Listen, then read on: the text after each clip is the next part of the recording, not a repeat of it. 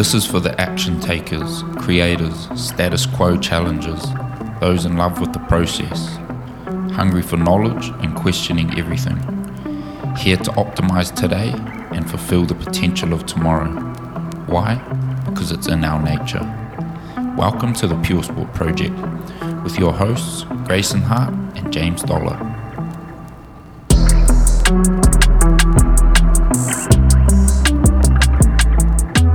Jill Dooge, aka Jimmy Dazzler.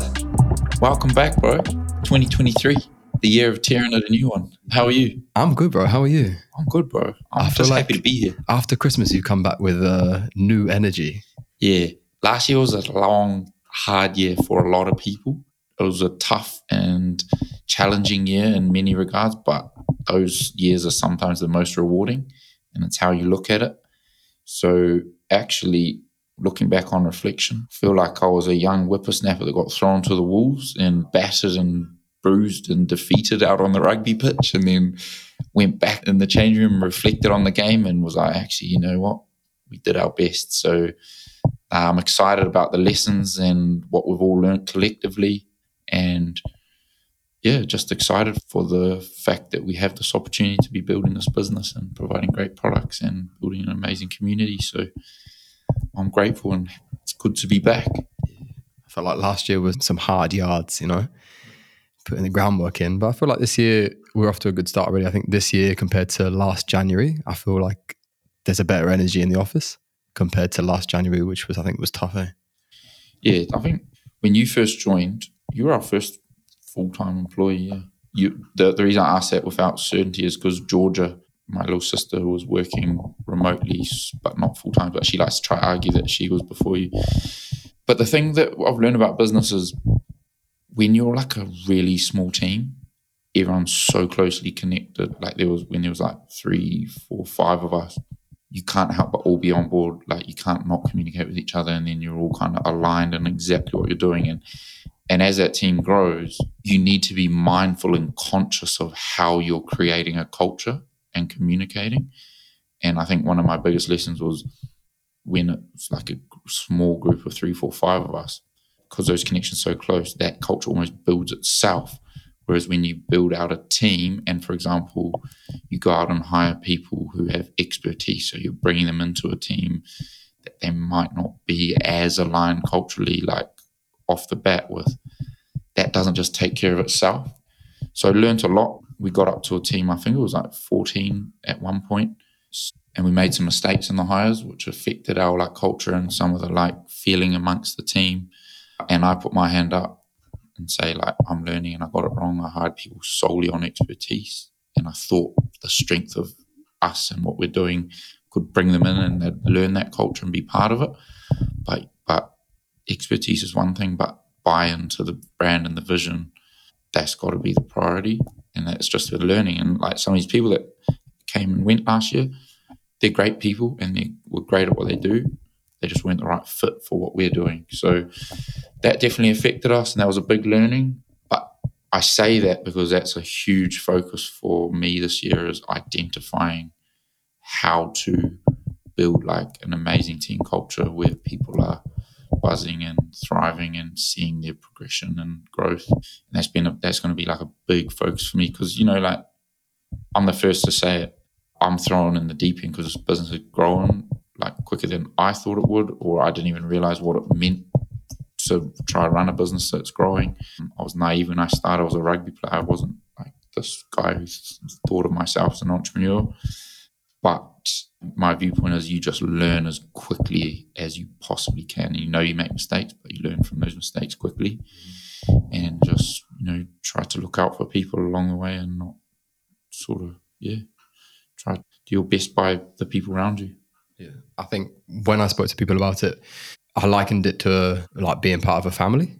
And for you, it literally was. You had Chelsea and Georgia both part of the team. And I think the way that we were all so close together with Will and Dan during that period, it was very much like a family. And I think maybe that was fortunate, but also unfortunate that maybe we took it for granted and thought other people that were going to join the business would also just slot in like they were family. And some people maybe don't fit that mold.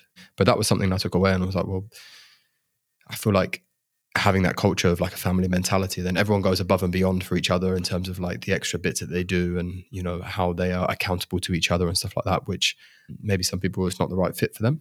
But I think when you do find those people, they slot in so seamlessly and easily that you just want to find more people like that.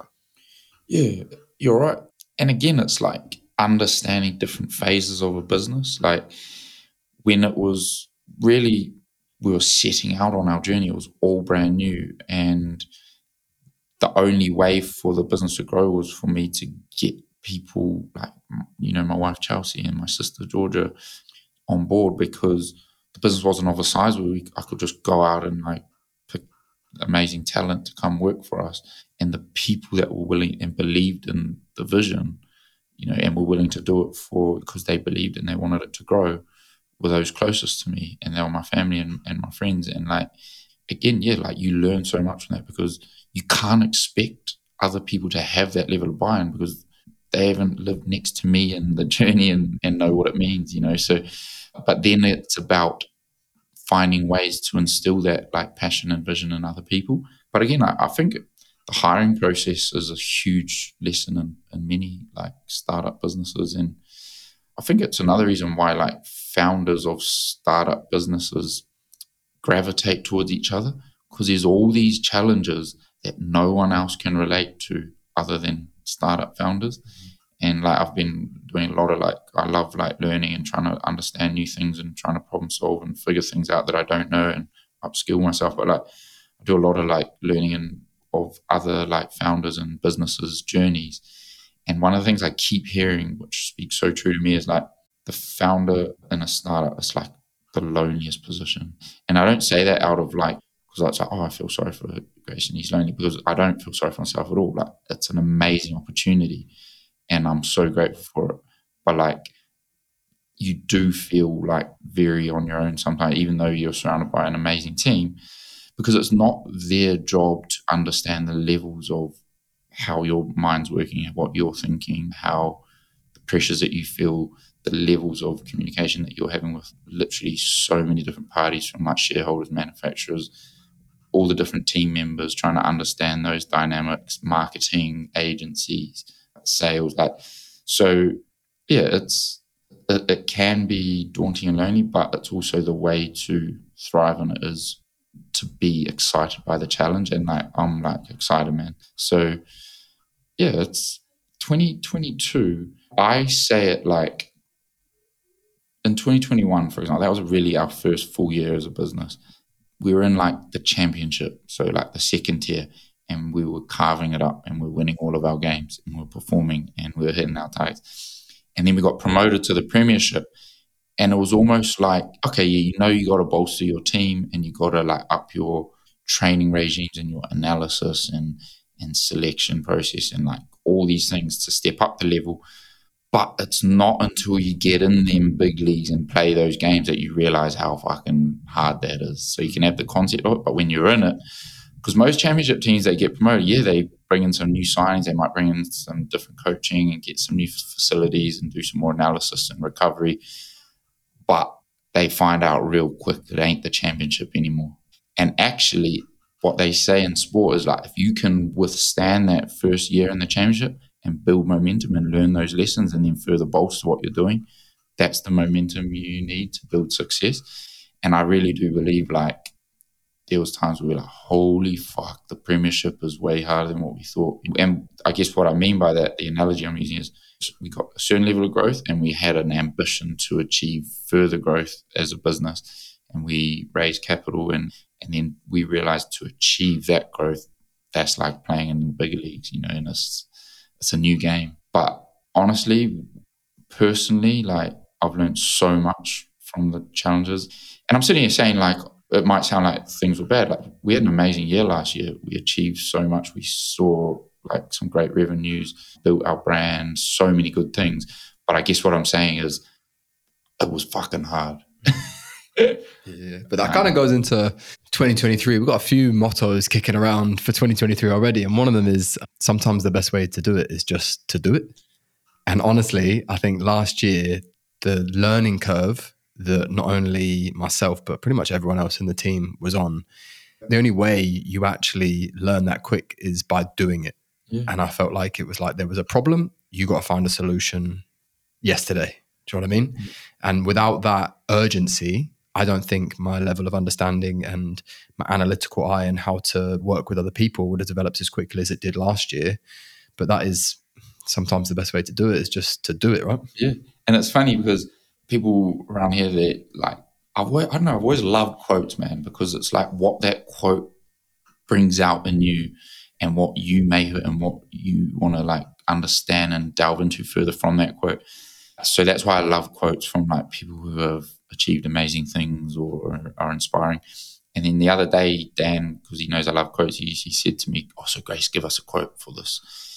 And I can't, I'm gonna have to find who. It's obviously such a simple quote, but the quote I gave back was, "Sometimes the best way to do it is just to do it."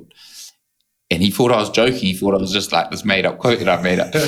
But actually, when you delve into that quote, it's fucking so meaningful. Like, it sounds so simple, but it's so meaningful. Like, you can see this example in so many places in life, whether it's sport, business, whatever it is.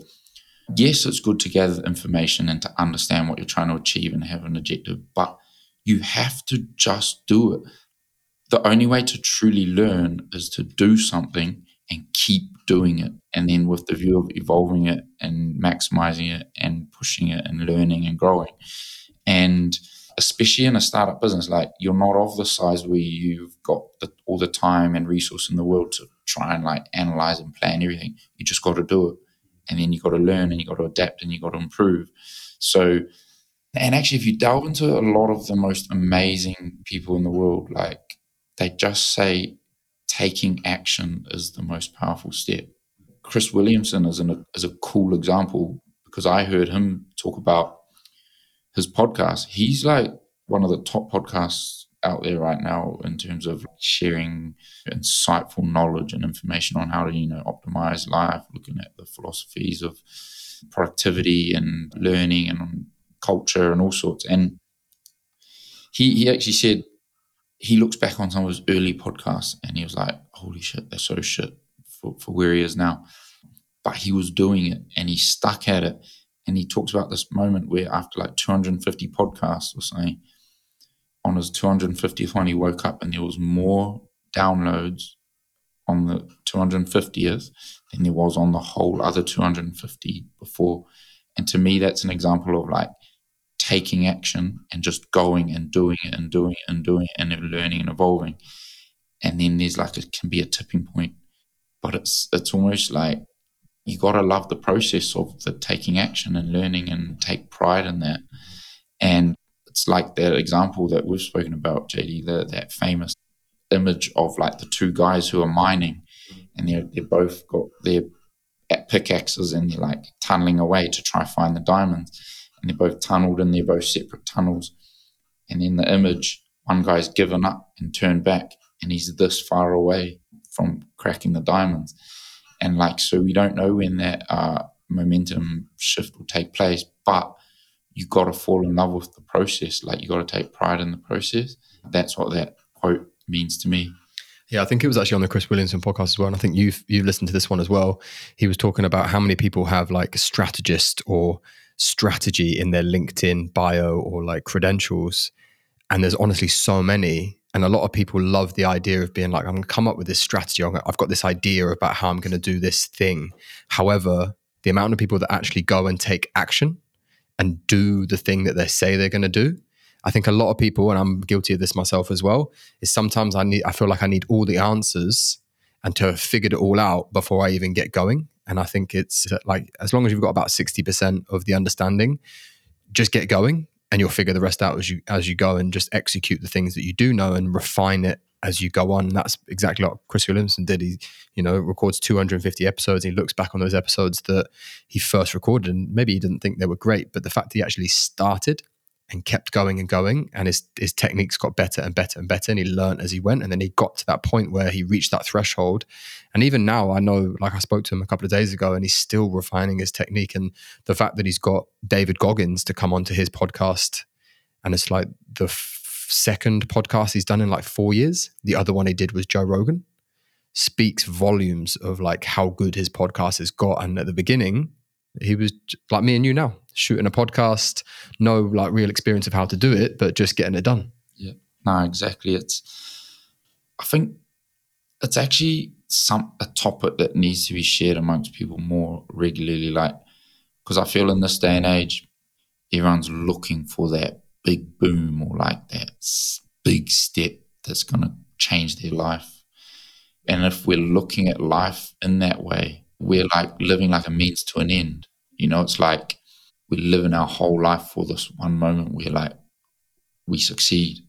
And actually, I really think that that's not a healthy or like a happy way to live your life. Like you might have a big ambition, but if you're looking for like the secret magic bullet to bloody unlock it, or you believe that you are going to be feel better as a human being when you achieve that goal, it's like the rest of your life comes like a means to an end. Mm-hmm. Whereas my view is like if we have the ambition and the direction that we want to go, but we trace it back to what things we need to do in our life and the way we need to live and the outlook we need to have and the habits and the routines, then that's rewarding in its own, that's rewarding in itself, and you can be proud of a life that's well lived.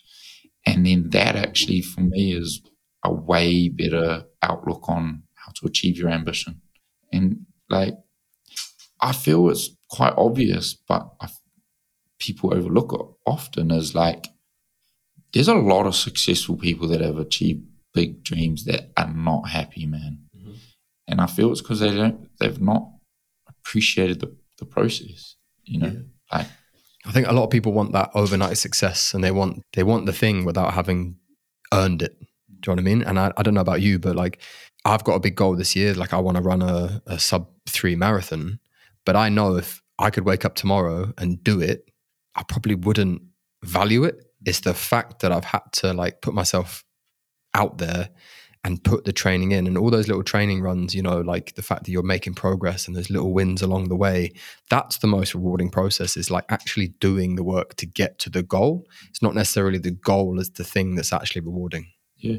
Yeah. Like, well, firstly, it's a big sacrifice for you, bro, because your reputation as a CrossFitter, you know, is, is fading, and you're not able to lift as heavy and, uh, go as good in the wads, so you know that big part of your identity. Nah, you're still going good in the CrossFit. That's why I've got my alter ego, Jill Dooge. That's the identity. Yeah, you, bro, you're not as thick as you are. I, I like this more streamlined J- JD, bro. You know, I think it's more like a bit more like, how would you say, like a bit more ed- editorial. You know, but oh, model yeah. vibes. Yeah, yeah. yeah. You, just, you just need to bring the mullet back. But no, I think you look at people who have achieved, like you.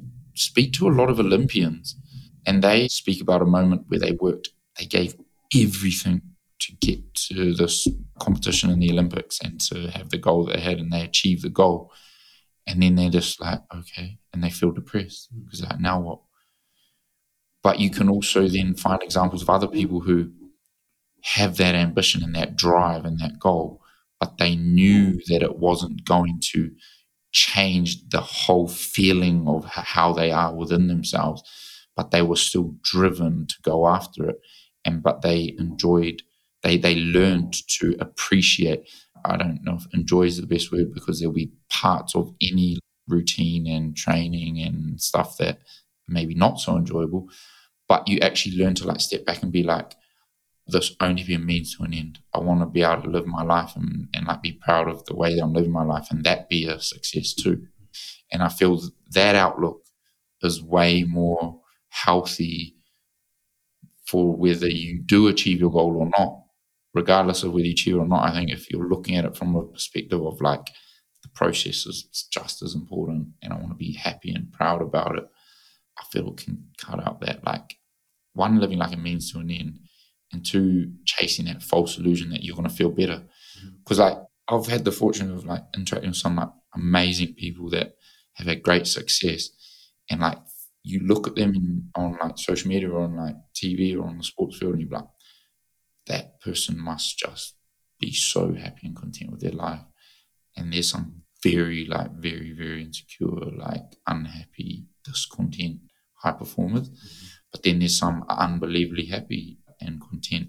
And it's almost like the way I expand is two sides to it. There's like, you can go out into the world and express your potential and your like your your love and your like energy out into the world from a place of like, I am good enough as I am, and I want to do these things in a, as an expression of myself. Mm-hmm. And then there's another one of, I'm not good enough, I'm lacking, and these things are going to make me feel better, so I'm going to do all I can to try to get to there. Mm-hmm. And I honestly think that like, if you look at people in the world, you'll be able to pick up where they're coming from. Mm-hmm. And because they carry themselves very differently and their experience of life is very different.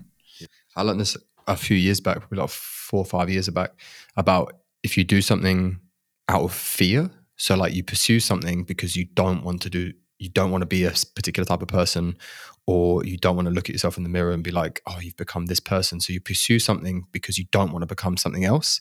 That's the wrong way to look at it. And you should do it out of a, you want to become something, or you want to, you want to chase these particular goals out of the love for doing it.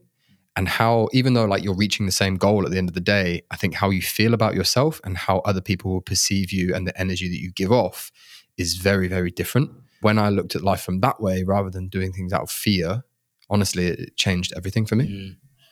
No, I think, bro, you're a philosopher, eh? You're like a, um, you're a modern day guru, bro. No, I think, I honestly believe that that perspective is the most powerful perspective in the world, because, and if we all, I reckon if we all take, took a moment to like reflect on our own experience, there's times where circumstances or situations have been really bad in ev- anyone's life. Everyone's faced difficulties in different ways, and some obviously can be like way worse than others, but there's always like a relative sort of like outlook from, you know, who you are and where you're from, and et cetera. And I feel we can, if we looked in our experience, there's times where circumstances or situations have been bad, but where we're coming from within ourselves is like, okay, that is bad, but I am okay, and I will do what needs to be done to work through that. And then we can all relate to experiences in our life where maybe even a bad circumstance hasn't happened, but we're like worried about it, or we're we're thinking about something that might happen, or maybe something bad has happened, and we're coming from a place within ourselves like, fuck, like my life, I'm fucked. Like I am not okay because of that situation. Mm-hmm. But what's crazy is like where you're coming from can shift. Like you can shift that perspective and the way in which you operate in terms of taking on that challenge or that bad situation or that potential bad situation, your outlook is completely different and you show up as a different person. So for me, and I can say that like I've had so many experiences in my life where that's the case, and I'm sure you've had plenty. I think everyone can have, relate to that if we reflect within ourselves.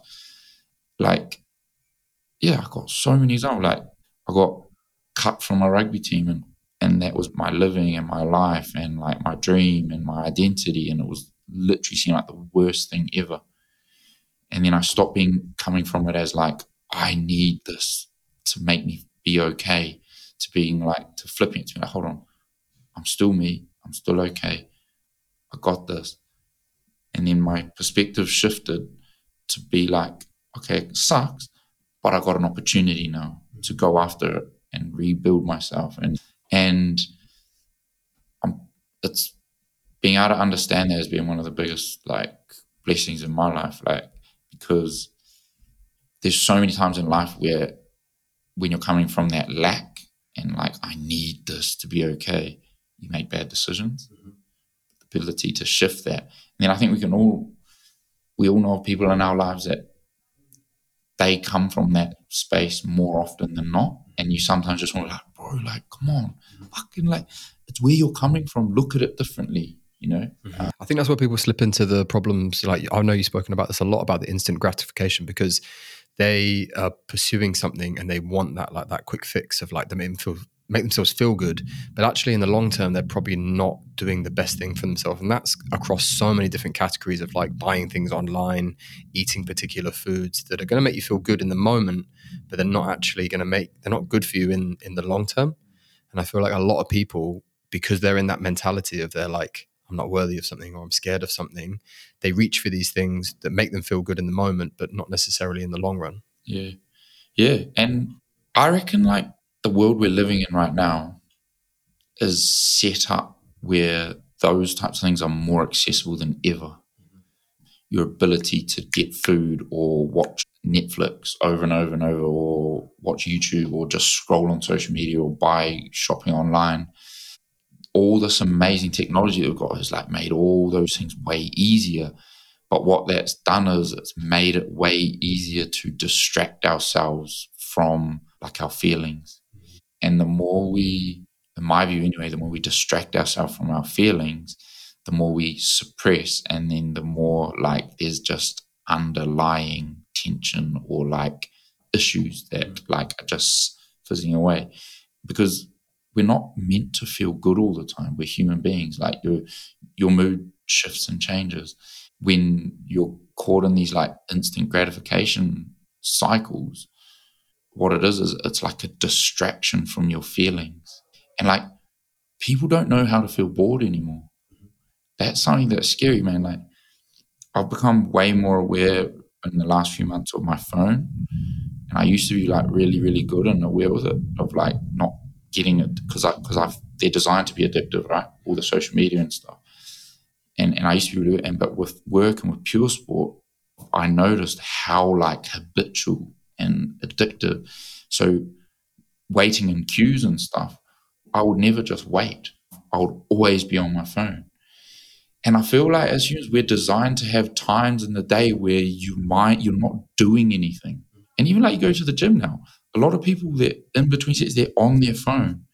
And like, so it's about like trying to understand ourselves and what, how we can operate at our best. And like understanding things like that instant gratification cycle, and that like how dope like chasing dopamine works, so that we can implement things to stop ourselves getting caught up in that, so that like our minds operate better and we're clearer and we make better decisions, our moods better, our energy's better. There was phases last year where I'd wake up, my alarm would go off, habitually I'd push my alarm off, I'd look at my phone, I'd be like, I'll check my email, I'll check my WhatsApp. Bro, it sounds simple talking about it, like, because I'm sure quite a lot of people like do that. But sitting here now, I actually can't believe how bad that was for me. The first thing I did in the morning was flooded with problems, issues, people I had to communicate with, things I had to do, like literally from the minute I woke up. Our minds aren't designed to be bombarded like that. And then I'd wonder why I'd get into the third, fourth hour of the day and my mood would be down, or I'd be easily frustrated, or like I felt tired or overwhelmed. And it was because the way my day started was to be flooded with a whole lot of shit that I had to deal with. And what I've learned now is, and what I used to do off the back of like being a rugby player and just having like that need for like that routine and discipline, is I've identified I need to have a set routine. And part of my set routine, and I like literally write every bit of it out, which is like the alarm goes off this time, you go downstairs at this time, you have coffee, you have your breakfast, you write your notes in a book, you read for this long, go to the gym. Like, it's literally that structured for me, because I know that's what I need. Not everyone might not need that, but and in it, I say, no phone until this point of the routine. And I can honestly say to you, it's the best thing I have done, bro. Like for my productivity, my mental health, my mood, energy levels. It sounds like just a simple thing, but if I could like give people one bit of advice on like how if you could do one thing to make your life better, don't go on your phone for like the first hour of the day. Mm-hmm. Yeah, I think the dangers of these things, like, don't get me wrong, like phones are unbelievable bits of kit but there are also like massive downsides to them as well. And I think the dangers is like we, both you and I, we've spoken about this and we have an understanding of like, actually, they're probably not that good for you. And you, you hear so many people say, oh, I spend so much time on my phone, or I just reach for my phone in between things, but they don't actually understand why that's a bad thing, because I just don't think people are aware of it yet. It will become like just second nature. People will know that, you know, you should limit your screen time and stuff like that on your phone, or not pick it up at certain times in the day, first thing in the morning. And I feel like the more people know about it, the more people understand that actually they can feel better just in their day-to-day life by just implementing these little things, because they now have an understanding. And I think that's a nice little segue, because I know we've been talking already for thirty-three minutes. We did come onto this to talk about the campaign that we've got coming up this year, but I think that's a nice little segue into the campaign that we've discussed over the last few weeks and that we're implementing starting as of next week, depending on when this goes out, but it'll be the sixteenth of, of January. Just as I think people set these New Year's resolutions, and it's roughly around this kind of time, maybe towards the back end of January, where that motivation starts to die off. And maybe that resolution that they were coming into into January, like all guns blazing, and they were like, I'm going to smash this year. And then it kind of gets put to one side, or they start to just drift away from all this motivation that they came into January with. So do you want to just kind of give an oversight of like what the campaign is, what it's called, why we're doing it? Yeah, just a few more details. Yes. Well, I, I think like, naturally, because of all the research and what we've all been doing to reflect on things ourselves here at Pure Sports, so we're ensuring that we're living our campaign.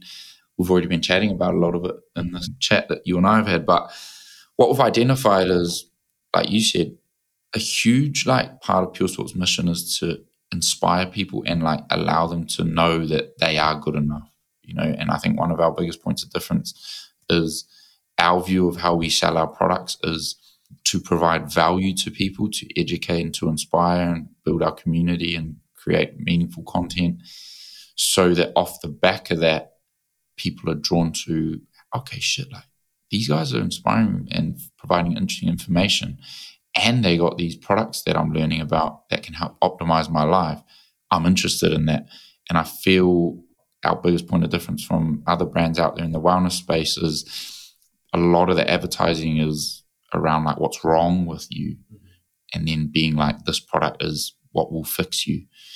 And don't get me wrong, I think we all can like optimize and upgrade our like way of operating and functioning and mind and body, but we don't want to be a brand that likes creating a scarcity mindset in people. You know, it's about inspiring, providing value, and then through that they want you to come to our products from a positive view.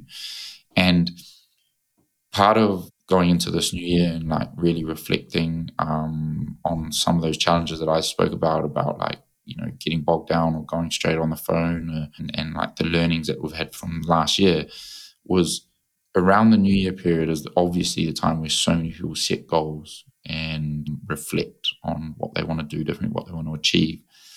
But the scary thing is in that around that February time, the majority of those are gone out the window because life's busy. It throws different challenges your way. You forget, you overlook, or you lose that initial motivation and energy.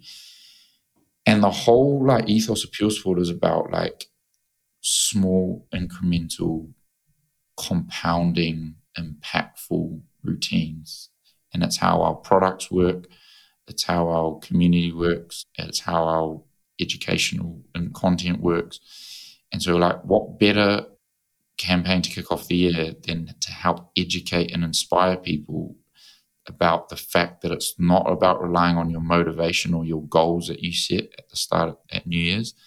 It's actually about focusing on the routines and the habits that you can implement, and understanding how to do that and how to make a routine turn into a habit that becomes something that's part of your lifestyle, and how actually those habits and what you do in the small moments consistently are, are what actually unlock optimal performance and release your potential. And it's crazy, like you look at the most inspiring, successful people, and the trait that they'll all speak about is they just do the little things consistently over and over, and they let nothing derail them from those little things. And And then the other one comes back to what you said there, J D, was delayed gratification is something that they say a trait of optimal performers. Delayed understanding, doing things that might not show you a reward in the right now, but you know are rewarding for you in the future, and learning to fall in love with those things and make them part of your life. And it fits so well in line with who we are at Pure Sport and all that we're doing. And so we've decided our campaign one, we want to intercept the fact that so many people fall off the bandwagon because they were they were relying on motivation and willpower, and we want to fill them with knowledge to empower them to continue actually focusing on the small steps rather than relying on like willpower and motivation. So our, have, our campaign one of the year is called Small Habits Unlock Big Dreams, and the whole thing is going to be about yeah, educating and inspiring and telling stories and getting people on board and buying into and being accountable and providing tools and knowledge on how they can lock a habit in rather than it just be like a flash in the pan. Mm-hmm. And yeah, I'm excited about it, man. And I, and cool thing is, in the true Pure Sport kind of like ethos, we as a team are living our campaign. So as you know, J D, we've all had conversations and sat down and we've filled out answers and then had conversations around them around what are the non-negotiable habits, that are routines that we are going to implement, that we want to stick to, and we're agreeing in a period of time, and we're going to work with each other and support each other and encourage each other. And it, we're not doing that to see who fails or doesn't stick to them. It's about one day you might fall off, or one week you might not accomplish all the things in the routine that you would like to achieve. But it's how do we keep each other going, and how do we each other accountable in a, in a positive way. So that's campaign one. Mm-hmm. I think the accountability thing is key as well, because you can set up these ideas and goals that you want to achieve, but sometimes actually just telling someone else about it and saying, this is what I'm going to do. That person every now and again may just check in with you and just see, you know, how you're doing. For example, our boy Dan Tem, he said he was going to drink four litres of water a day, I think, because he just said that he doesn't drink water throughout the day, and he obviously understands the benefits of hydration, not just for your kind of physical, but also like your mental and your ability to concentrate throughout the day. Like just drinking more water is just beneficial. So he's gone out and bought himself a big four-litre bottle of water, and he's just going to make his way throughout the day. And I know Brad next to him keeps an eye on him and just gives him a nudge every now and again and says, you know, it's like five o'clock and you've only drunk a litre. You've got three litres before you need to get to bed. Just having that little bit of accountability, I think, really, really benefits pursuing and being consistent. And then you'll achieve that goal of whatever it was you set out to do. Yeah.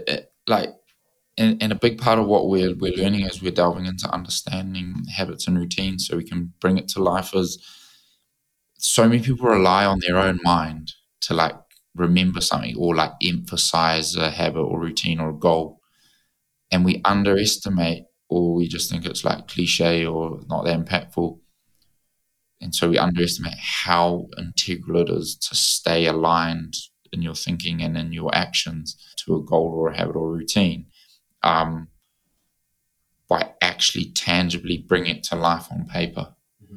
And then looking at it and seeing it.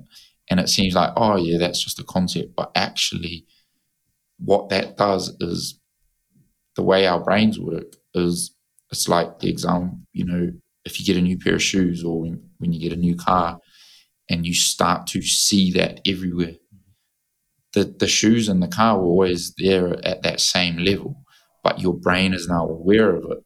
And the science has shown when you write something down and you make it visible, so you stick it on your fridge and you keep it in your notebook, or you put it and you put it on your notes and you have it in multiple places, that works in your brain the same way as that how your brain works when it starts to become aware of things around you.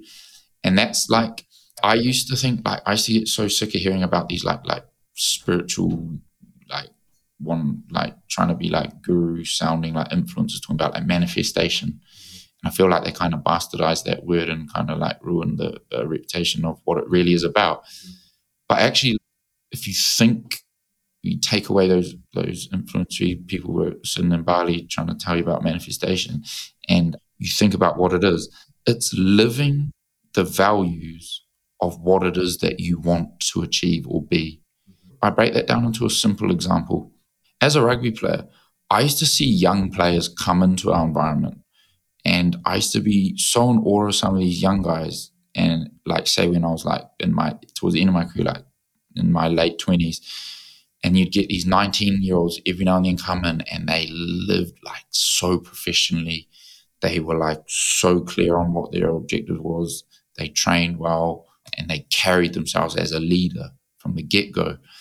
And I used to be like, fuck, like how, like, you know, and these guys were living the values and the routines and the habits of what their ambition was. So like, say they wanted to be a British Lion, but they had never even got a cap for their club team. It, say it was the Glasgow Warriors, but they, but they lived in the habits and the routines and the mindset and the standards of a British Lion.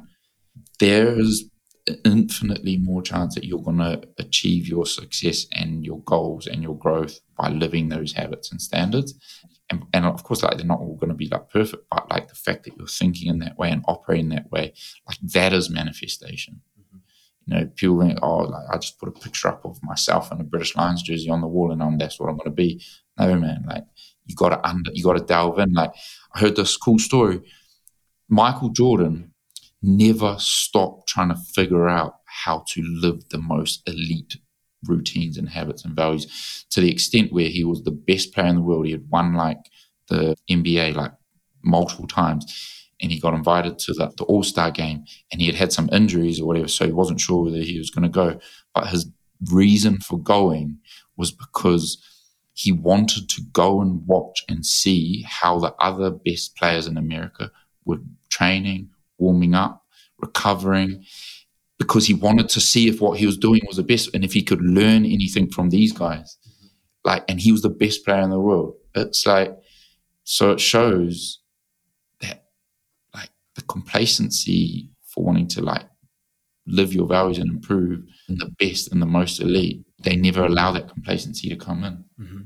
One of the best books that I've read in life in general, not just specifically around this, but is the book Atomic Habits. And it's all those little things, right? And it wasn't till probably a week ago I understood why he called it Atomic Habits. And he basically said, like, the reason atomic goes so well with the word habit is because if you break it down into an atom, and like these habits only need to be small, just like focusing on the little details here and there. And he likened it to, you've got all these tiny little changes that you can implement into your life. And they're the atoms. For example, putting out your running shoes and your running kit the night before. So when you wake up in the morning, it's there, it's obvious, it's in front of you, it's easy for you to just put it on, get out for your run. That's like one small, it's an atom. However, if you start layering these together, and all of a sudden, not only have you done that, but you've prepped your meal for the following day. So you're actually going to eat something that's good for you, good for your recovery. You know, it's low inflammatory and it's actually going to help you. So you feel better the following day to do that run again if you need to, rather than going and reaching and grabbing something that's processed and it's actually going to make you feel worse. If you start implementing all these little things, all of a sudden they build up together. So you've got all these little habits and atoms build up into molecules and compounds. And then what happens is the other word, the atomic, right? It's uh, the source of immense energy and power. And by putting all these things together, all these little things, all these little atoms, building them into compounds, so building them into routines of habits, all of a sudden you've become someone who's good at running because all you did was put your clothes out the night before in your running shoes, and you actually made good food choices. And these were the little habits, and they all add up. And all of a sudden you get good at running just from implementing these very small things. It doesn't need to be, you know, life changing. It doesn't need to be an overwhelming thing. If you want to go out and run your first ten K or run your first half marathon, look at all the little things that you're going to do, implement them, layer them on top of each other, and all of a sudden that goal doesn't seem so far away because you've done the little things. Yeah. No, that's a bro, that's a good breakdown, man. Yeah. You're like an encyclopedic no, guy. Yeah. You can thank James Clear for that. Yeah, the examples. Thanks, J C. But it's also like, I think, outlining the importance of understanding like why you have a goal, and then like if you understand why and the why is actually true to you, then breaking it down into those routines that then become habits becomes so much more like um, clear to you as to like why that's important. Mm-hmm. I think a lot of people have a goal that it's like a superficial purpose behind the goal. Mm-hmm. And, and then, and then it's hard to break that down into smaller steps, because it's like it's not really that inspired or like purposeful to them. So like being like, okay, I want to achieve this goal in running because the why. Like running is something that I value in my life because movement to me is so important. And if I run and have this goal, it's going to create a lifestyle where like it's at the forefront of what I do. And then if that truly means something to you, then you have that goal of like X time in my marathon, and then I'm going to break it down into like what I need to do. But there's so many people that wonder why they fall off the wagon with their like what their their steps towards their goal, because their goal to them just was like something that they didn't even really care about to start with, you know, or it was like to impress someone else or to achieve something that wasn't like really, really true to them. So I think like actually taking the time to really reflect on like what it is that you're going after. There was actually a, I think it was the Huberman and Rich Roll podcast I was listening to the other day. It's one of the older ones from a couple of years back on YouTube. And they were talking about this, and they were talking about like ultra marathon runners and like the, the feats that they do, you know, they just keep going and going and going. And the thing that separated the people that gave up and the people that carried on going was the understanding of like why they're doing this and the want. Like the the want and the desire to do it was genuine. Mm. You know, those people that they're just like, oh, I, I like the idea of it, but I'm not going to actually go after it. They're the people that give up because they don't have that desire. And there is something built into you. I don't want to like get into the details of it because I don't understand it myself and I don't want to butcher the things. But if you are interested to go and watch that podcast, it's about halfway through and he talks about it. And he's like, these are the people because they have an understanding of why they're doing the things they're doing, you know, running these ridiculous distances. And there's like a burning desire to achieve it that's like genuine. And there's, there's actually like a physiological process that takes place to do with like dopamine and I don't know, some receptors and stuff that keeps these people going. Like, I don't know if you've ever been on a run before and it's actually part of your program and you're like, right, I'm doing this because I know doing this achieves the longer term goal, and whatever it takes, you get it done. However, if you go out and it's like, it's just a wishy-washy training thing and you go out and it's a run that you don't necessarily have to do, it's much, much easier to give up. I found personally, it's so easy to give up. And sometimes you do because you're like, nah, it's all right. Like I've done enough. Whereas if it's like written down, you're like, oh no, this is a step in a process to achieving a goal. Like I go out of my way to make sure like I tick it off and it's done. Yeah. Yeah. Nah, man, it's so true. It's like, yeah. Earlier last year, I was finding it was so hard to be motivated to train. And, and then it wasn't till I got to a point where I really reflected on like what's important to me in life. And I realized like, I, I, I want to feel good. Like I want to, to have like a functional and energized and like an optimally performing mind and body. And I knew that like the mind part was linked to like the body. And it wasn't how I really reflect because because I was like, oh, well, my excuse was sort of like, oh, well, like, and don't get me wrong, I was still like doing like lots of run clubs and training here and there, but it was never like anything like purposeful and consistent. And I was just fortunate because of Pure Sport, I was still doing some stuff, but I didn't feel like, like really like purposeful with it. And it wasn't until I sat there and I was like, because I kept saying to myself, oh, well, it was easier for me back when I was a rugby player because I trained for a clear objective. Like I wanted to perform and I had ambition and drive, and that was my purpose. And then when I, I kept like using that, I was like, oh yeah, because I'm just not, I don't have a purpose for it. And then when I stopped and reflected, I was like, how do I actually feel when I don't train consistently and purposefully? And I thought, I was like, my mood isn't as good, my sleep isn't as good, my diet isn't as good, my mind does not function as well, like my energy and my productivity are way down. And then I was like, I want to train consistently and purposefully because it makes my life better. Mm-hmm. It makes me perform and feel and function better. And that is something that is hugely important to me. And then, so it wasn't until I actually reflected and it, like, I was like, yeah, fuck. Like that that I set out a routine and I wrote it down and I set a goal to like stick to it for X amount of time. And you, and then what happens is at first you it's like hard, it's quite hard, like because you're you're getting back used to training and or like you're needing to make different changes in your like schedule and how how what time you get up and be more organized with food and da da da da. So there's like challenges to it, right? But then you break through that point of like when you build some momentum with it, and like when it comes to like training, I don't I feel like that doesn't take long until your body and your mind's like, and then you're like, how the fuck did I go without that? It's, it's crazy. But but I think what happens is, and the purpose of big part of our brand and a big part of like doing these types of podcasts and stuff is like we want to remind people that our mind doesn't want to look itself in the mirror. But we got to fucking take that responsibility on ourselves, because our mind wants to, to distract ourselves from looking in the mirror and be like, no, what can I do?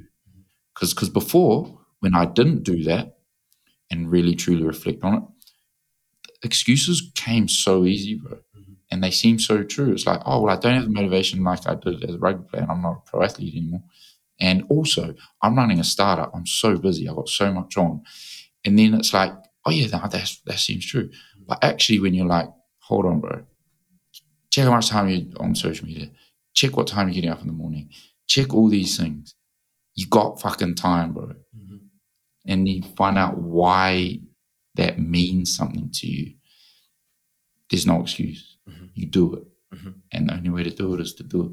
Yeah, real talk. So that's the saying of twenty twenty-three. But I, th- I think the beauty of that is it's a feedback loop, right? So you put, you've identified and you've put these things in place and been like, all right, I'm going to do the training because I know it makes me feel better, makes you concentrate more, makes you more productive at work. So the training feeds into that. And then by doing that work and being more efficient and thinking more clearly, you feel better about the day's work that you've done, which makes you just feel good. So then you go back and you're like, right, I've identified this habit of, you know, doing the training, and like, and then that feeds into you being more efficient. And then you just feel like there's a sense of accomplishment and you feel proud, right? You feel proud of yourself, mm-hmm. that not only have you gone out and done something, you're proud of your day's work.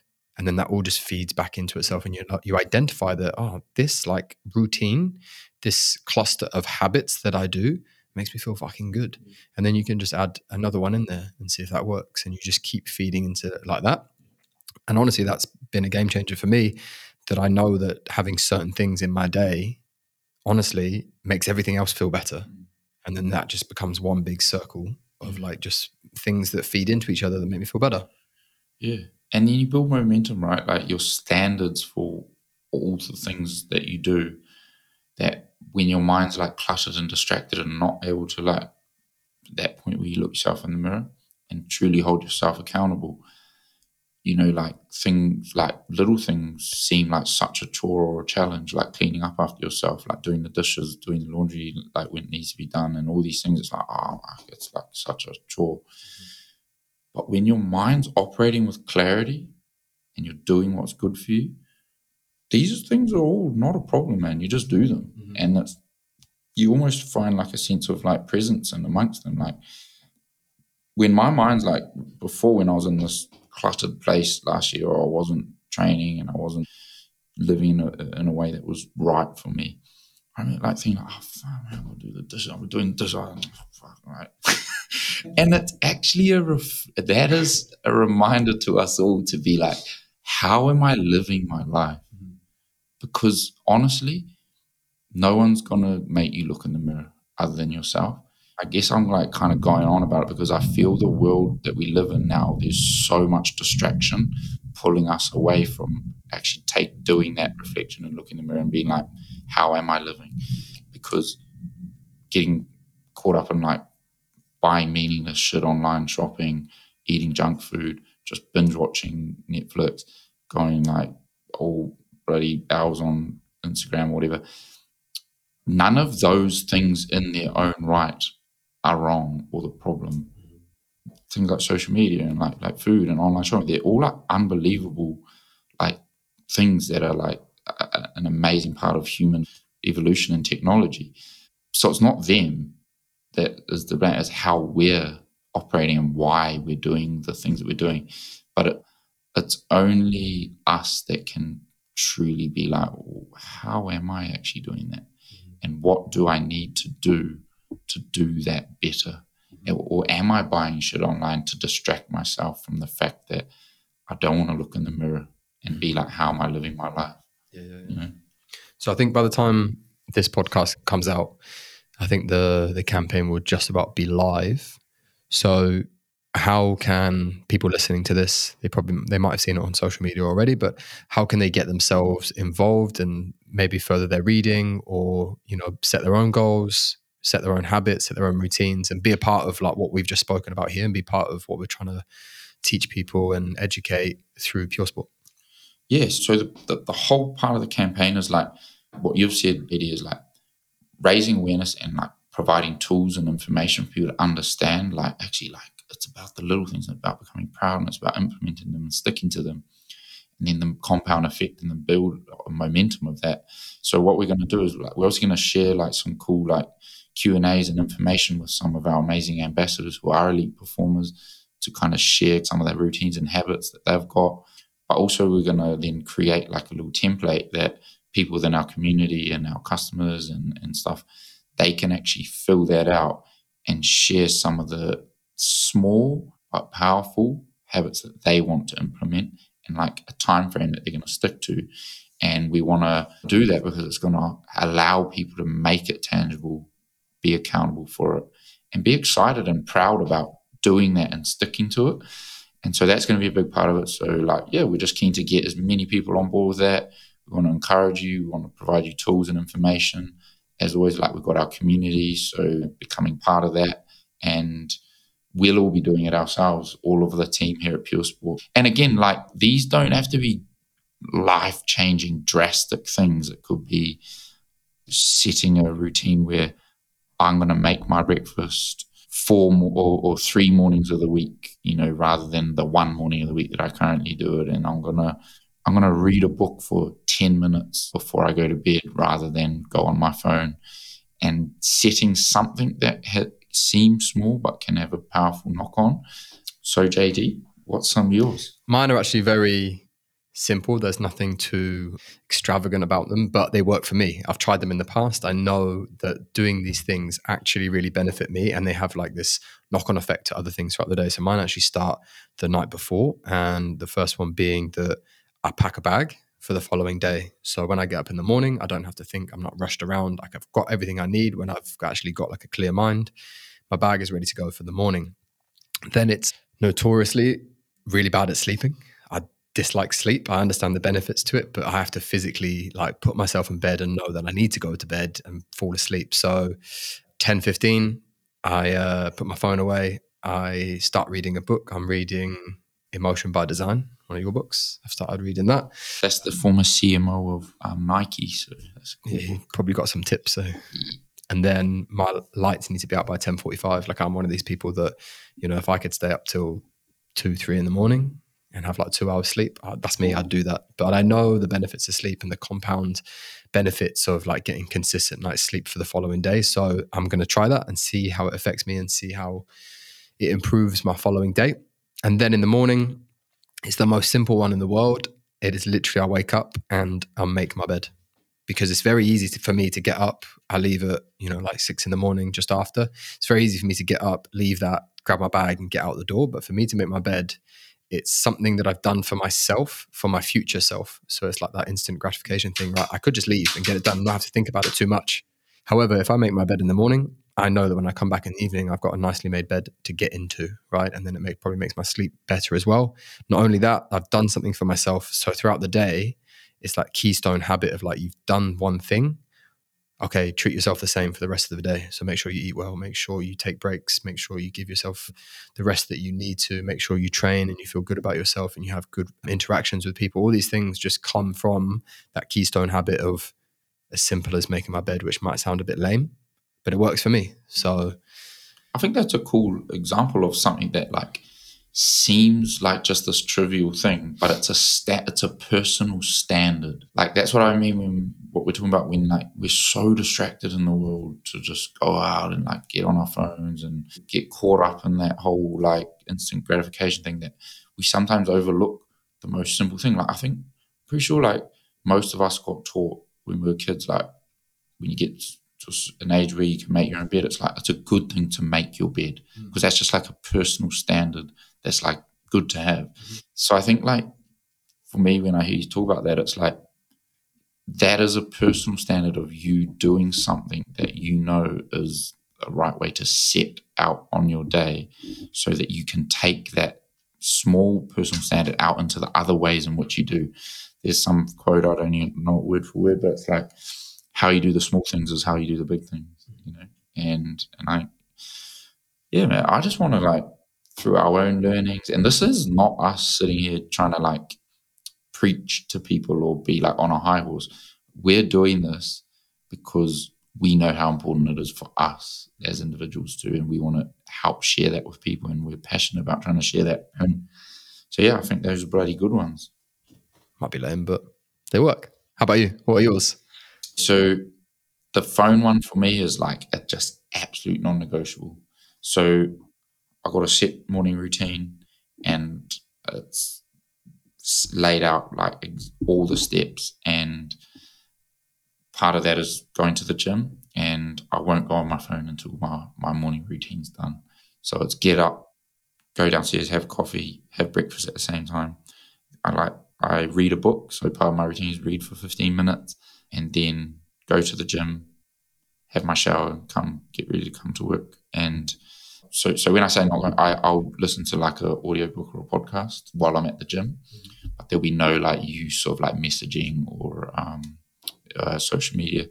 So that, for me, sticking to that morning routine is something that's, like, for me, it's like, that's a non-negotiable for me, mm-hmm.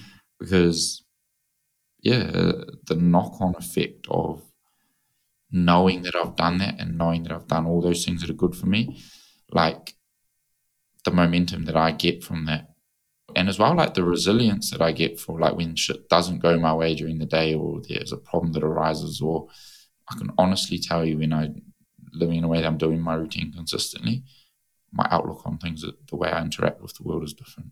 So for me, that's non-negotiable. And then, yeah, I've committed a minimum of four, like, weight sessions a week, because I don't know, my, I just, I don't know whether it's because I spent pretty much my whole adult life training rigorously as a rugby player in the gym and out on the rugby field, but my body feel and my mind feel way better when I do, like, a hearty weight session. Mm-hmm.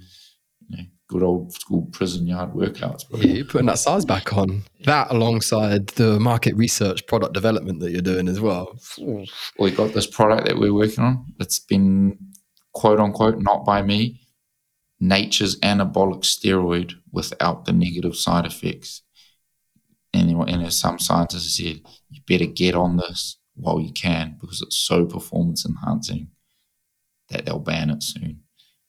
So, proof is in the pudding as well. That's what I'm saying. Oh, I mean, I've been I've been going to the gym doing, like, twelve sets of bench and then coming. Is that a thing? Like, just I when you just go to the gym and do bench? Yeah. yeah so my, my school, you know, the social hierarchy at school was done on what your max bench was. So this is like seventeen, eighteen-year-old lads, and we had a whiteboard in the gym, and on that whiteboard had every lad in those two years. Their name was on the board, and then it had your bench on it, right? And Whoa. Genuinely, it was like... Where were you on the hierarchy? I was probably... I think I was top ten. Bro, you got a decent chest on you, eh? Yeah, but it's all for, all for looks, bro. It's purely aesthetic. It doesn't do anything. It's display purpose only. Oh, shit. I've been doing a fair bit of bench down at the gym lately, but my strength when it comes to bench has never been a, a strength of mine. When, during my rugby career, I was of a decent build, but my mates used to call me baby chest, because, like, I had, like, pretty big arms and, like, lats and shoulders, but my chest was always small. So, you know, I'm just out there working on my chest. Oh, big dreams. Small habits unlock big dreams. Yeah, small yeah. habits unlock big chests. Yeah, exactly. I'm working on it. Work in progress. Lifetime.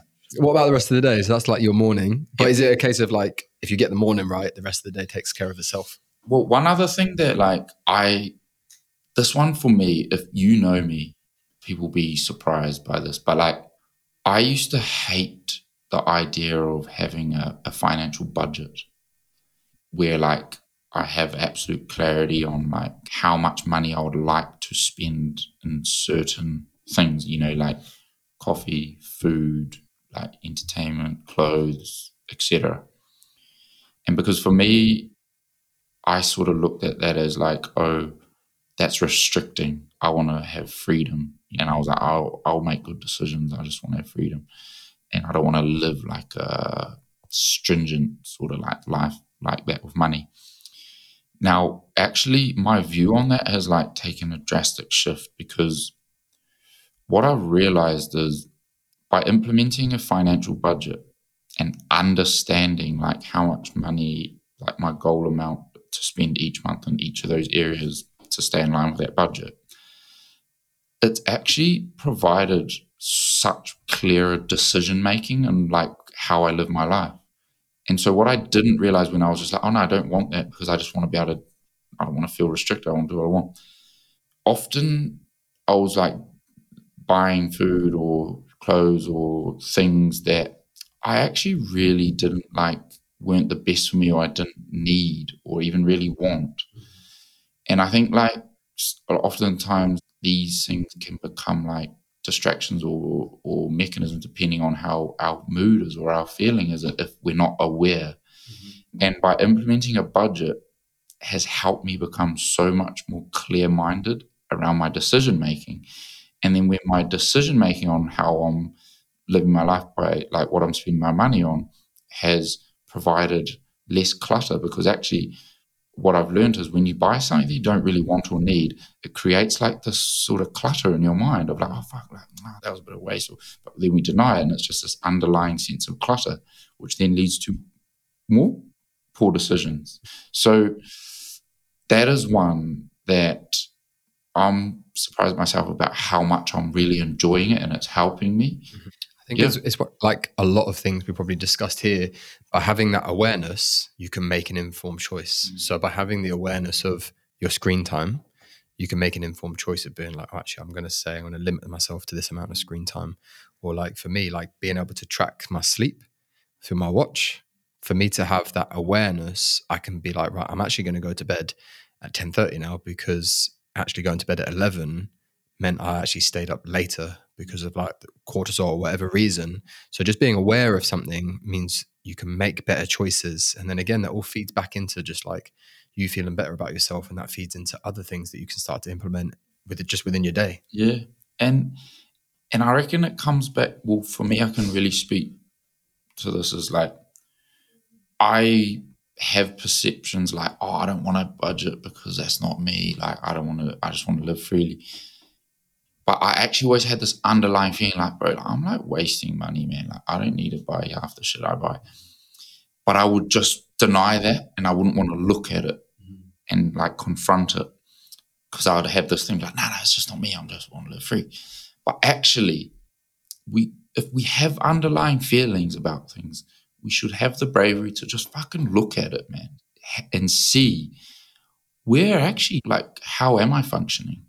And is it truly of, in service to me of who I am and how I want to live my life? And you'd be amazed. Like sometimes that's my one challenge to us all, including myself, continue going forward, is like, just question yourself and don't take your narrative in your mind of your perception of yourself to be the most that, or, or like the one that's in service to you most. Mm-hmm. Question it. Try and understand, but can I upgrade that? And that's one upgrade for me that I'm like, I know for sure is like helping my life so much more. Mm-hmm. So yeah, I think if, if there's one thing we can take away from this is like question your narrative of yourself and can you upgrade it? Nice. Tune in next week for more finance advice. Yeah, definitely don't come to me. I'm thirty-four years old and I just started trying to figure out a budget. I've got too many pairs of shoes, so don't listen to us. Yeah. I'm just I some of my old shoes on um, my wife's Depop.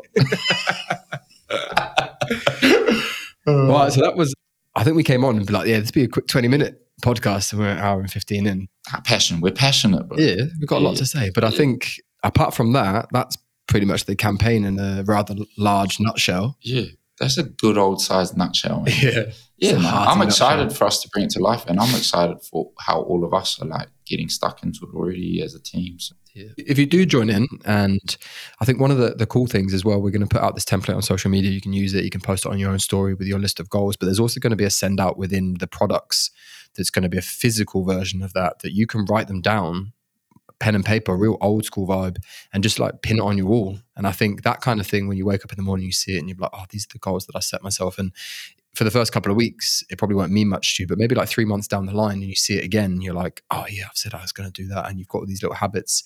I'd love to see those kind of things. And if you wanted to post that kind of stuff on social media, or just message us, myself or Grayson, or just message us through the Pure Sport Instagram. Like, I'd really like to see people implementing these things, and let us know how you're getting on, because that's the reason we're doing this. We're not doing this for ourselves. We're doing it to see if people out there can optimize their life through the things that we're trying to put out into the world. Yeah, get involved. There's a whole lot of shit out there trying to distract us from, you know, doing what's right for us. And, and we're trying to provide a chance to actually be like, nah, let's shift that. And yeah, so if you made it this far, thanks for listening to our yarns, and we'll be back soon. Peace.